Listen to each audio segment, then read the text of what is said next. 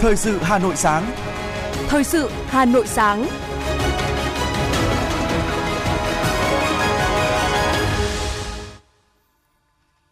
Kính chào quý vị và các bạn. Bây giờ là chương trình thời sự của Đài Phát thanh Truyền hình Hà Nội.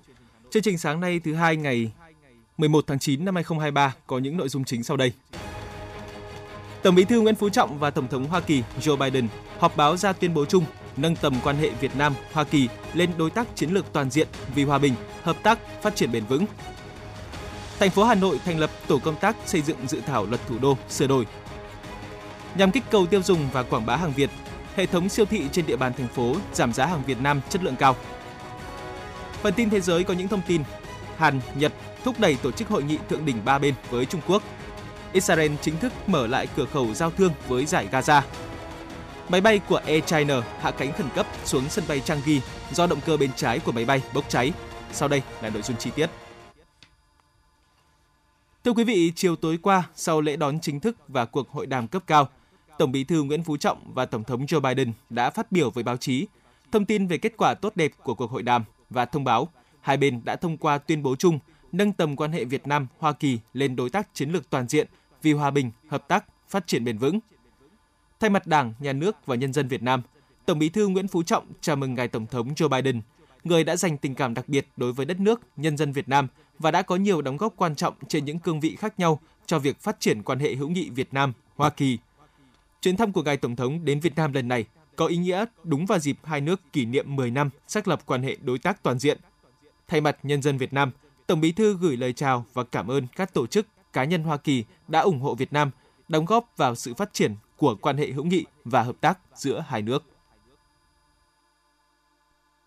Trên cơ sở đó, vì lợi ích của nhân dân hai nước và mong muốn tăng cường hợp tác vì hòa bình, hợp tác và phát triển bền vững trong bối cảnh mới, tôi và ngài Tổng thống Joe Biden đã thay mặt hai nước vừa quyết định thông qua tuyên bố chung nâng tầm quan hệ Việt Nam - Hoa Kỳ lên đối tác chiến lược toàn diện vì hòa bình, hợp tác, phát triển bền vững.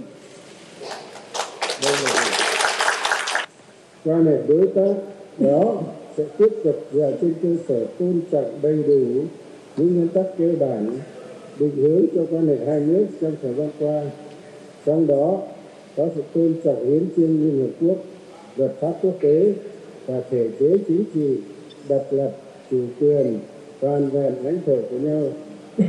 Chúng tôi cũng nhấn mạnh rằng sự hiểu biết lẫn nhau, hoàn cảnh của nhau, tôn trọng các lợi ích chính đáng của nhau và không can thiệp vào công việc nội bộ của nhau là những nguyên tắc cơ bản có ý nghĩa rất quan trọng trong quan hệ hai nước và quan hệ quốc tế. Việt Nam đánh giá cao và coi trọng sự khẳng định của Hoa Kỳ ủng hộ một nước Việt Nam mạnh, độc lập, tự cường và thịnh vượng. Tổng Bí thư mong rằng qua chuyến thăm quan trọng và đầy ý nghĩa này, ngài Tổng thống, các quý vị trong đoàn và tất cả các bạn có thêm dịp để cảm nhận trực tiếp về đất nước Việt Nam đổi mới, phát triển năng động, có nền văn hiến, lịch sử lâu đời và người dân Việt Nam giàu tình cảm, hiếu khách, hữu nghị và yêu chuộng hòa bình. Tại buổi họp báo, Tổng thống Mỹ Joe Biden cảm ơn Tổng Bí thư Nguyễn Phú Trọng vì sự tiếp đón nồng ấm và chân tình vào thời điểm mang tính lịch sử này.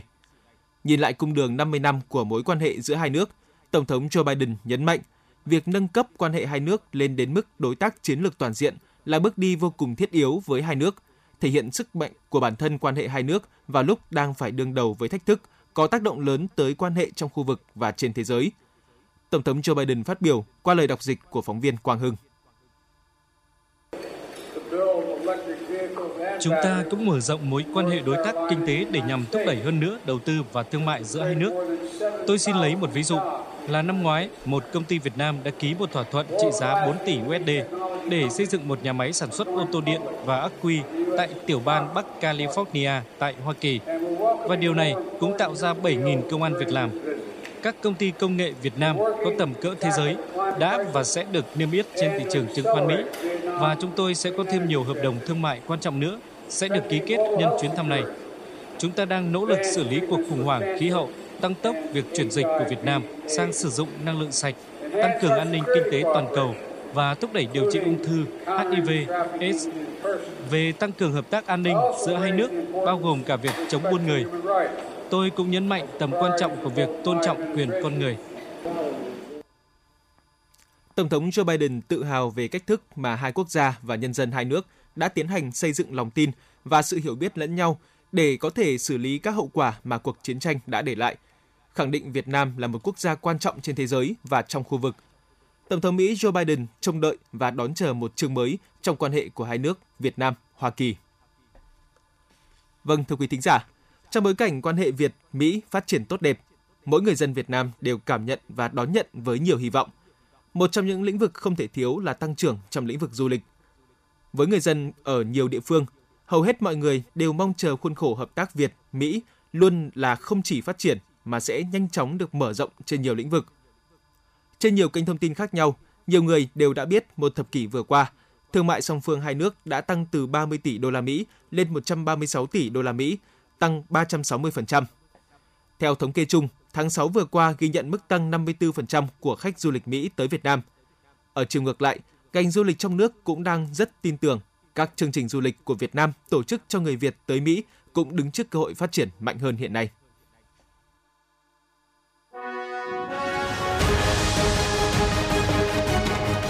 Thời sự Hà Nội, nhanh, chính xác, tương tác cao. Thời sự Hà Nội, nhanh, chính xác, tương tác cao.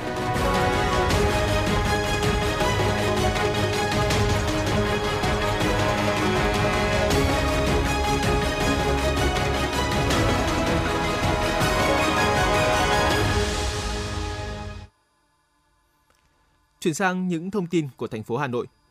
Chủ tịch Ủy ban Nhân dân thành phố Hà Nội Trần Sĩ Thanh vừa ký ban hành quyết định số bốn bốn ba không về thành lập tổ công tác xây dựng, chỉnh lý dự thảo luật thủ đô sửa đổi.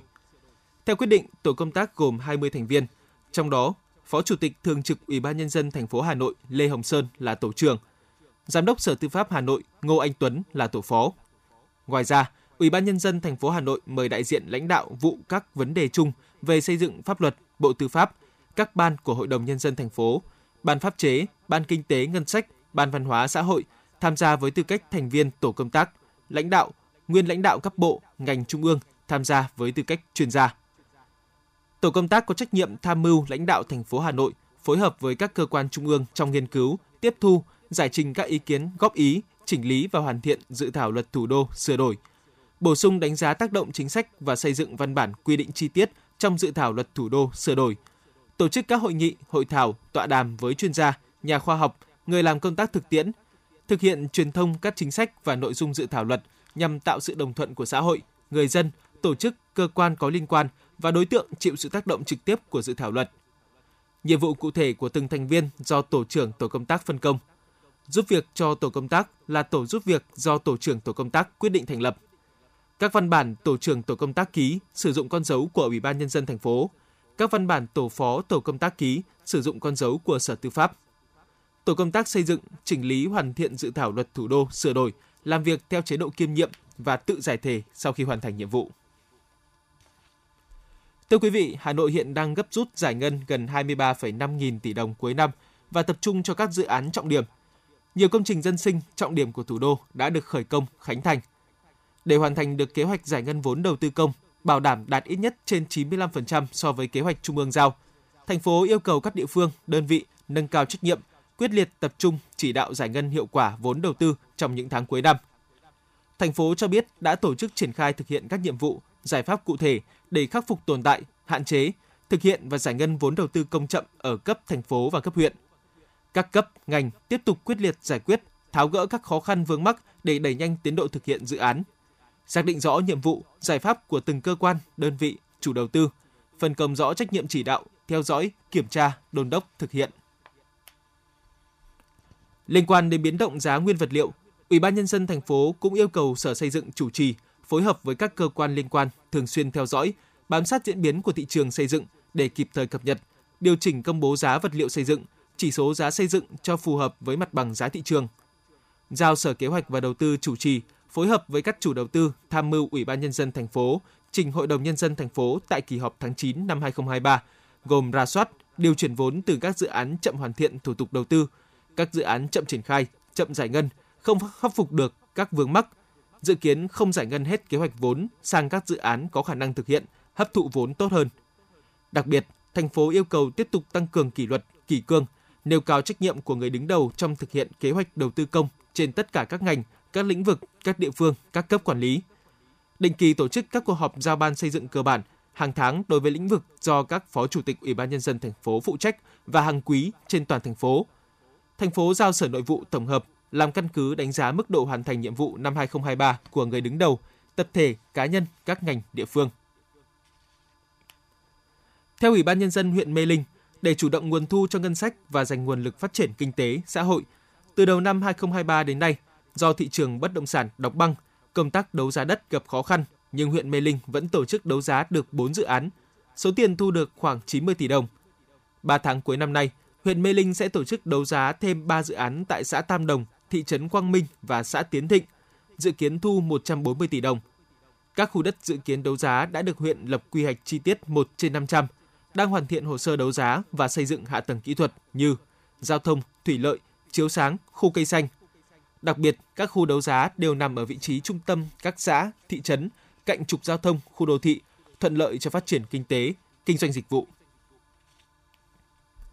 Để chào mừng Đại hội đại biểu Hội Nông dân thành phố Hà Nội lần thứ mười, nhiệm kỳ hai không hai ba đến hai không hai tám, Hội Nông dân huyện Gia Lâm đã tổ chức gắn biển công trình chào mừng tại xã Lệ Chi. Theo đó, Hội Nông dân huyện Gia Lâm đã tổ chức gắn biển hàng cây nông dân trên đường D vùng thôn Chi Đông với tổng chiều dài ba ki lô mét với ba trăm kèn hồng trị giá trên một trăm triệu đồng từ nguồn kinh phí xã hội hóa. Tại buổi lễ, Hội Nông dân huyện cũng tổ chức ra mắt tổ nông dân tham gia bảo vệ môi trường xã Lệ Chi với mười lăm thành viên, gắn biển mô hình cánh đồng sạch khu vực D vùng thôn Chi Đông, chuyển đổi từ cây hoa màu kém hiệu quả sang trồng cây ăn quả cho giá trị kinh tế cao như cây bưởi, cây cam, cây quýt với tổng diện tích hơn bảy héc ta. Thưa quý vị và các bạn, việc phân loại rác tại nguồn được triển khai hiệu quả ở nhiều gia đình trên địa bàn huyện Phú Xuyên đã góp phần giảm lượng rác thải, bảo đảm tiêu chí môi trường trong xây dựng nông thôn mới nâng cao, kiểu mẫu. Ghi nhận của phóng viên Ngọc Ánh.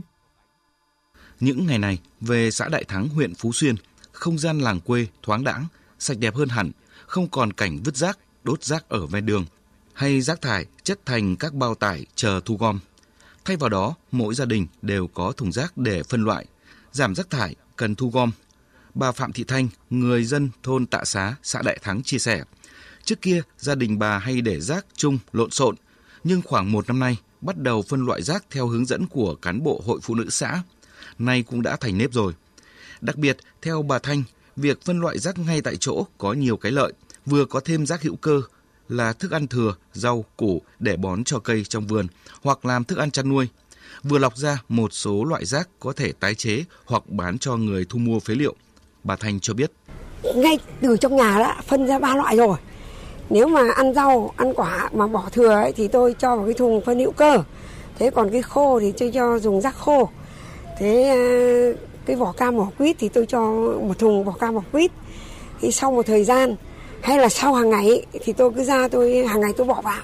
Tôi lại dội nước thì tôi mở ra là nó thực tình là không có mùi mẽ gì.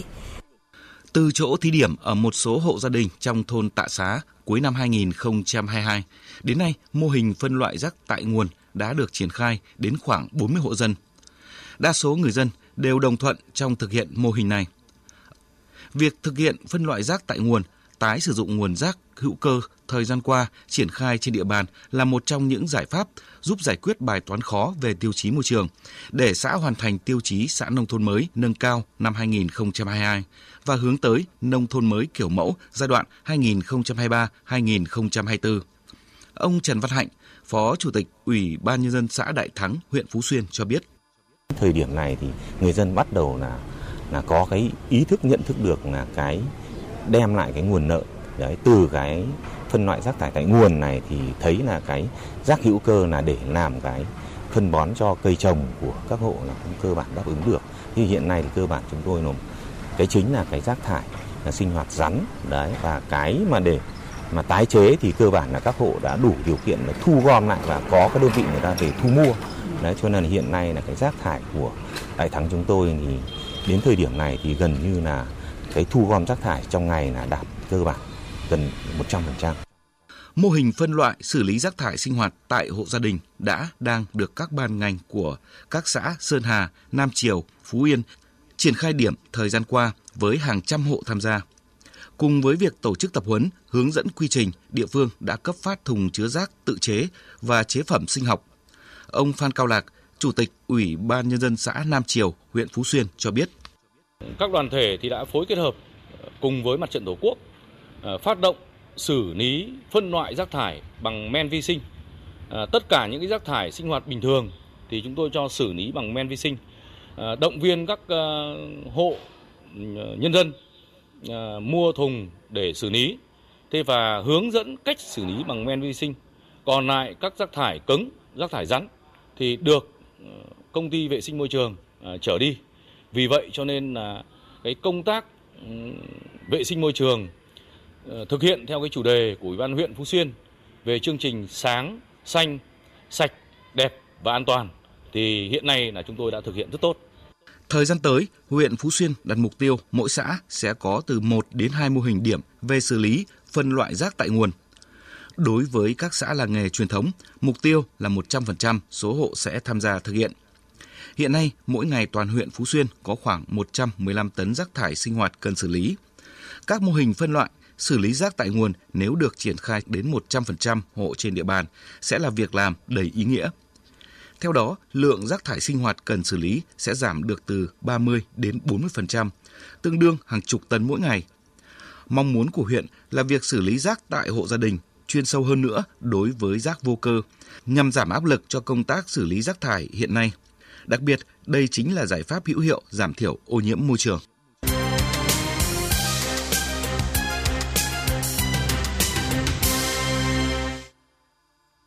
Xin chuyển sang những thông tin khác. Tổ chức Lao động Quốc tế I L O khuyến nghị Việt Nam thực hiện hai chính sách chế độ bảo hiểm xã hội ngắn hạn là trợ cấp trẻ em, gia đình, tăng và mở rộng trợ cấp thất nghiệp để người lao động không rút bảo hiểm xã hội một lần.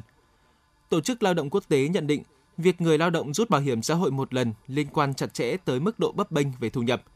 Người lao động ở Việt Nam sử dụng các khoản chi trả bảo hiểm xã hội một lần để thay thế các tính năng mà hệ thống bảo hiểm xã hội không có hoặc không đủ mạnh. Vì thế, Việt Nam cần xây dựng hệ thống bảo hiểm xã hội hấp dẫn hơn đối với người lao động bằng cách tăng cường các chế độ trợ cấp ngắn hạn. Tổ chức Lao động Quốc tế cũng khuyến nghị chính sách bảo hiểm thất nghiệp cần được bổ sung bằng các cơ chế, chính sách kích hoạt mạnh mẽ và hiệu quả hơn. Việc tiếp cận tốt hơn với đào tạo nghề, dịch vụ giới thiệu việc làm và tín dụng có thể giúp người lao động tìm được công việc mới phù hợp với năng lực nhanh hơn và giảm nhu cầu rút tiền bảo hiểm xã hội một lần. Thí điểm triển khai mô hình kiểm soát an toàn thực phẩm bếp ăn tập thể trường học cấp tiểu học, huyện Đông Anh đã tổ chức giám sát điều kiện ban đầu về các quy định đảm bảo an toàn thực phẩm đối với bếp ăn tập thể của ba mươi trên ba mươi trường tiểu học. Cụ thể, tổ chức điều tra kiến thức, thực hành của người chế biến, cô nuôi, người lãnh đạo, quản lý an toàn thực phẩm tại bếp ăn tập thể cho năm mươi lăm người quản lý, một trăm chín mươi lăm người chế biến trực tiếp tại bếp ăn tập thể, điều kiện cơ sở tại hai mươi hai bếp ăn trường học. Giám sát truy xuất nguồn gốc thực phẩm định kỳ và đột xuất tại các bếp ăn tập thể và đơn vị cung cấp nguyên liệu chế biến thực phẩm. Đa dạng hóa các hình thức tuyên truyền phổ biến, giáo dục pháp luật về an toàn thực phẩm. Nhờ triển khai hiệu quả các biện pháp chuyên môn, trong tám tháng đầu năm hai không hai ba, toàn hiện không ghi nhận vụ ngộ độc thực phẩm nào xảy ra. Thưa quý vị và các bạn, kiểm soát an toàn thực phẩm tại các khu, cụm công nghiệp trên địa bàn thành phố không hề đơn giản.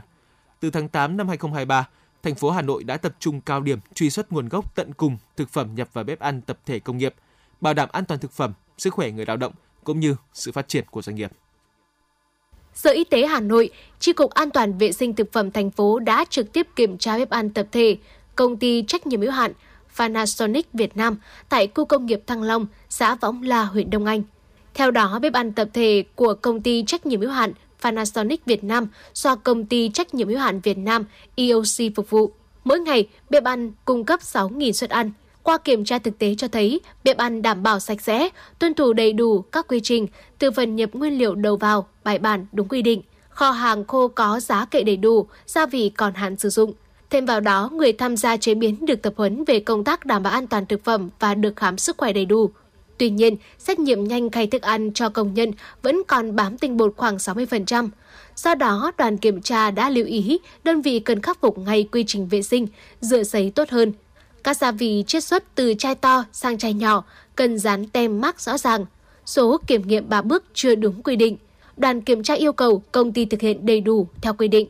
Đồng thời, công ty cần tăng cường việc truy xuất nguồn gốc thực phẩm vào bếp ăn công nghiệp và thực hiện sổ kiểm thực ba bước đầy đủ theo quy định.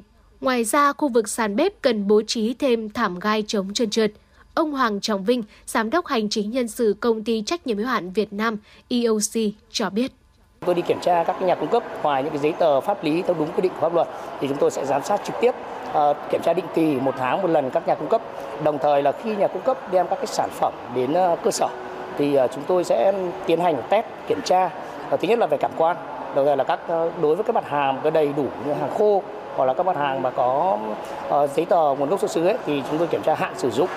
Uh, đối với cái mặt hàng mà ở đây có bắt buộc phải có giấy kiểm dịch uh, rồi các giấy tờ liên quan thì chúng tôi kiểm tra rất là chặt chẽ.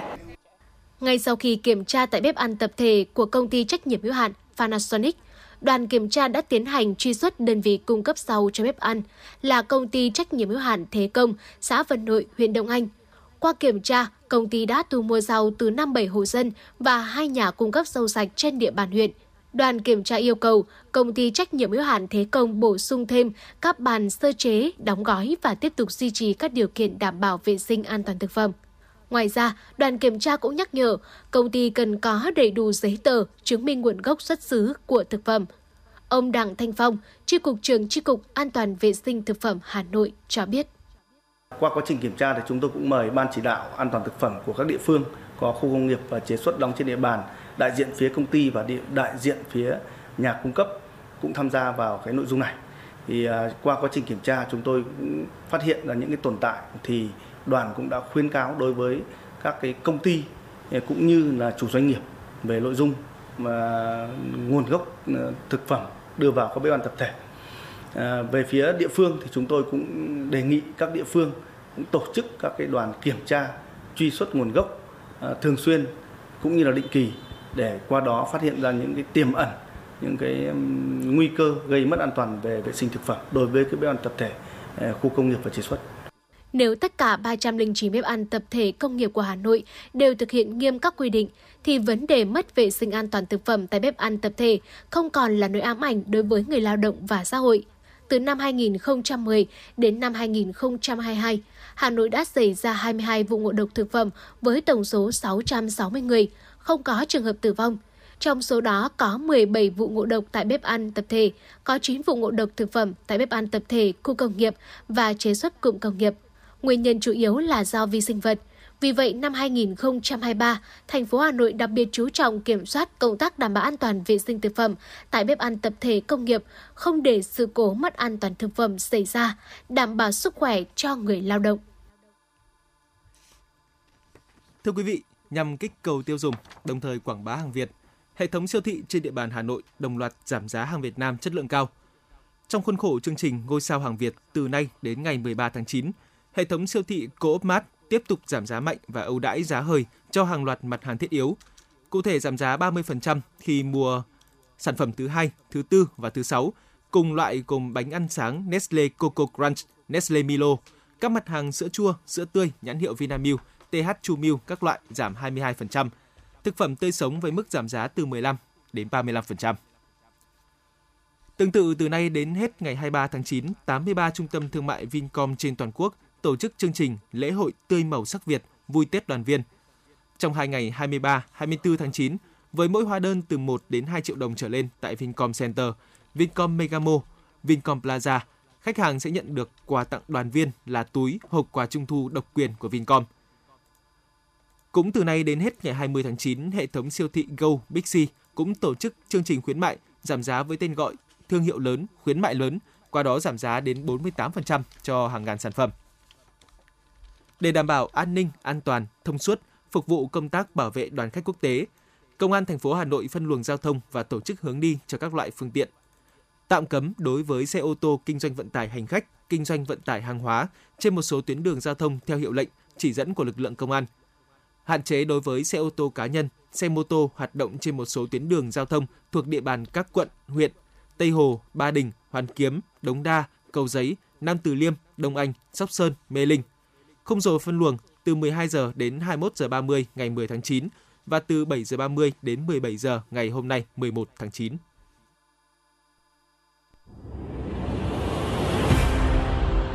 Một cuộc thi có bề dày truyền thống gần ba mươi năm. Một khởi đầu của các diva làng nhạc Việt. Là bệ phóng cho nhiều tài năng âm nhạc. Tiếng hát truyền hình Hà Nội đã trở lại mùa thi hai không hai ba với tên gọi Tiếng hát Hà Nội. Với bốn vòng thi, bắt đầu từ ngày hai mươi tháng chín năm hai nghìn không trăm hai mươi ba, các thí sinh từ khắp mọi miền Tổ quốc sẽ được thử sức tranh tài trong ba phong cách âm nhạc: thính phòng, dân gian, nhạc nhẹ, với cơ hội được vinh danh và tỏa sáng. Vòng chung kết được tổ chức ngày hai mươi tám tháng mười năm hai nghìn không trăm hai mươi ba tại thủ đô Hà Nội. Giải nhất cuộc thi trị giá hai trăm triệu đồng, các giải nhì, giải ba và giải chuyên đề đều có giá trị cao và được các nhà tài trợ trao thêm những giải thưởng đặc biệt. Tiếng hát Hà Nội hai không hai ba, một cuộc thi, một cơ hội so tài và tỏa sáng. Đăng ký dự thi thật dễ dàng trên ứng dụng Hà Nội On từ ngày hai mươi chín tháng tám đến ngày hai mươi tháng chín năm hai nghìn không trăm hai mươi ba. Tiếng hát Hà Nội chắp cánh cho các tài năng.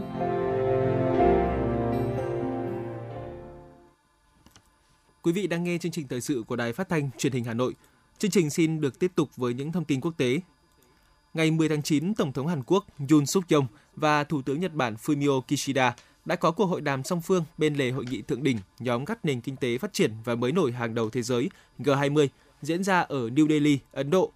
Tại cuộc hội đàm, hai nhà lãnh đạo đã nhất trí thúc đẩy việc tổ chức hội nghị thượng đỉnh ba bên Hàn, Nhật, Trung. Cùng ngày, Tổng thống Hàn Quốc Yoon Suk Yeol cũng đã gặp Thủ tướng Trung Quốc Lý Cường bên lề hội nghị thượng đỉnh G hai mươi tại New Delhi.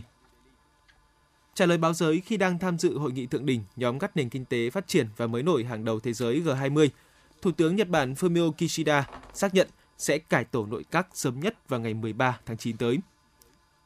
Chiều qua, một chiếc máy bay của hãng hàng không Air China đã hạ cánh khẩn cấp xuống sân bay Changi của Singapore sau khi động cơ bên trái của máy bay bốc cháy. Toàn bộ hành khách và phi hành đoàn đã được sơ tán an toàn khỏi máy bay. Lửa cháy ở phần động cơ đã được dập tắt sau đó. Theo thông báo, đường băng số ba tại sân bay Changi tạm đóng cửa, có thể ảnh hưởng đến hoạt động tại sân bay này. Ngày mười tháng chín, hoạt động xuất khẩu và vận chuyển hàng hóa từ dải Gaza sang Israel đã được nối lại sau khi nước này mở lại cửa khẩu Kerem Shalom, điểm giao thương duy nhất giữa dải Gaza và Israel. Hãng tin A F P dẫn lời ông Raiz Fatu, chủ nhiệm Ủy ban điều phối hàng hóa thuộc đảng Fatah nêu rõ, một số xe tải, trong đó có một xe chở hàng may mặc và một số xe chở sắt vụn đã đi qua cửa khẩu ngày mười tháng chín hướng về Israel. Tuy nhiên, phía Israel chưa đưa ra thông báo nào về sự kiện này. Tổng thống Pháp Emmanuel Macron nói rằng ông sẵn sàng trợ giúp Maroc sau trận động đất kinh hoàng khiến hơn hai nghìn người thiệt mạng nếu Rabat yêu cầu. Theo thống kê từ Bộ Nội vụ Maroc, tính đến ngày chín tháng chín, trận động đất nghiêm trọng xảy ra ở nước này trước đó một ngày đã khiến hơn hai nghìn người thiệt mạng, ít nhất hai nghìn người khác bị thương. Trong đó có một nghìn bốn trăm lẻ bốn người đang trong tình trạng nguy kịch. Đáng chú ý, một nghìn hai trăm chín mươi ba người thiệt mạng được ghi nhận ở tỉnh Al-Hajout, tâm trấn của động đất, và bốn trăm năm mươi hai người ở tỉnh Tarudan, hai khu vực bị ảnh hưởng nặng nề nhất.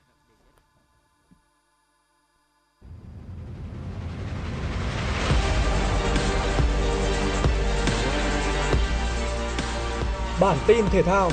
Bản tin thể thao.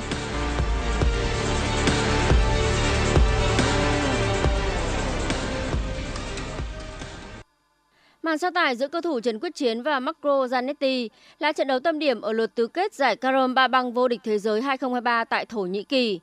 Ngay từ đầu trận đấu, hai cầu thủ đã thể hiện đẳng cấp rất cao với những đường ăn miếng trả miếng, khiến tỷ số liên tục đảo chiều. Khi đang dẫn mười lăm mười ba, Quyết Chiến xuất sắc tung ra đường cơ ghi mười một điểm để bước lên dẫn trước hai mươi sáu mười ba sau hiệp đầu. Đầu hiệp hai, Giannetti có liên tiếp hai series sáu điểm để rút ngắn đáng kể cách biệt xuống còn hai mươi bảy ba mươi ba. Trước áp lực từ siêu sao số hai thế giới, Quyết Chiến cũng có cho mình một cú đánh sáu điểm để nới rộng khoảng cách lên thành ba mươi chín hai mươi bảy. Cầu thủ số một Việt Nam chơi tập trung ở thời gian cuối trận để giữ vững lợi thế, giành chiến thắng chung cuộc với tỷ số năm mươi ba bốn sau hai mươi lăm lượt cơ. Với kết quả này, Quyết Chiến xuất sắc giành vé vào bán kết giải đấu Carom Ba Bang danh giá nhất thế giới. Đối thủ của Quyết Chiến sẽ là Tidermier Typhon, xếp hạng thứ bảy thế giới. Cầu thủ người Thổ Nhĩ Kỳ đã xuất sắc đánh bại Edi Merxell, xếp hạng tám thế giới với tỷ số là năm mươi ba mốt sau ba mươi lăm lượt cơ ở tứ kết. Đội tuyển Anh đã có lần đầu tiên mất điểm ở vòng một Euro hai không hai tư khi đẩy đội tuyển Ukraine cầm hòa một đều. Zinchenko là người mở tỷ số cho đội tuyển Ukraine, còn trung vệ đang khoác áo Manchester City là Kyle Walker đã gỡ hòa cho đội tuyển Anh. Dù không thể giành chiến thắng, nhưng đội tuyển Anh vẫn tiếp tục dẫn đầu tại bảng C với mười ba điểm sau năm trận. Dự báo thời tiết. Trung tâm Dự báo Khí tượng Thủy văn Quốc gia dự báo, khu vực Hà Nội ngày hôm nay mười một tháng chín, trời có mây, có lúc có mưa rào và dông, gió nhẹ. Trong mưa dông có thể xuất hiện lốc, sét và gió giật mạnh. Nhiệt độ hai mươi lăm đến ba mươi tư độ, có nơi trên ba mươi tư độ. Quý vị và các bạn vừa nghe chương trình thời sự của Đài Phát thanh Truyền hình Hà Nội.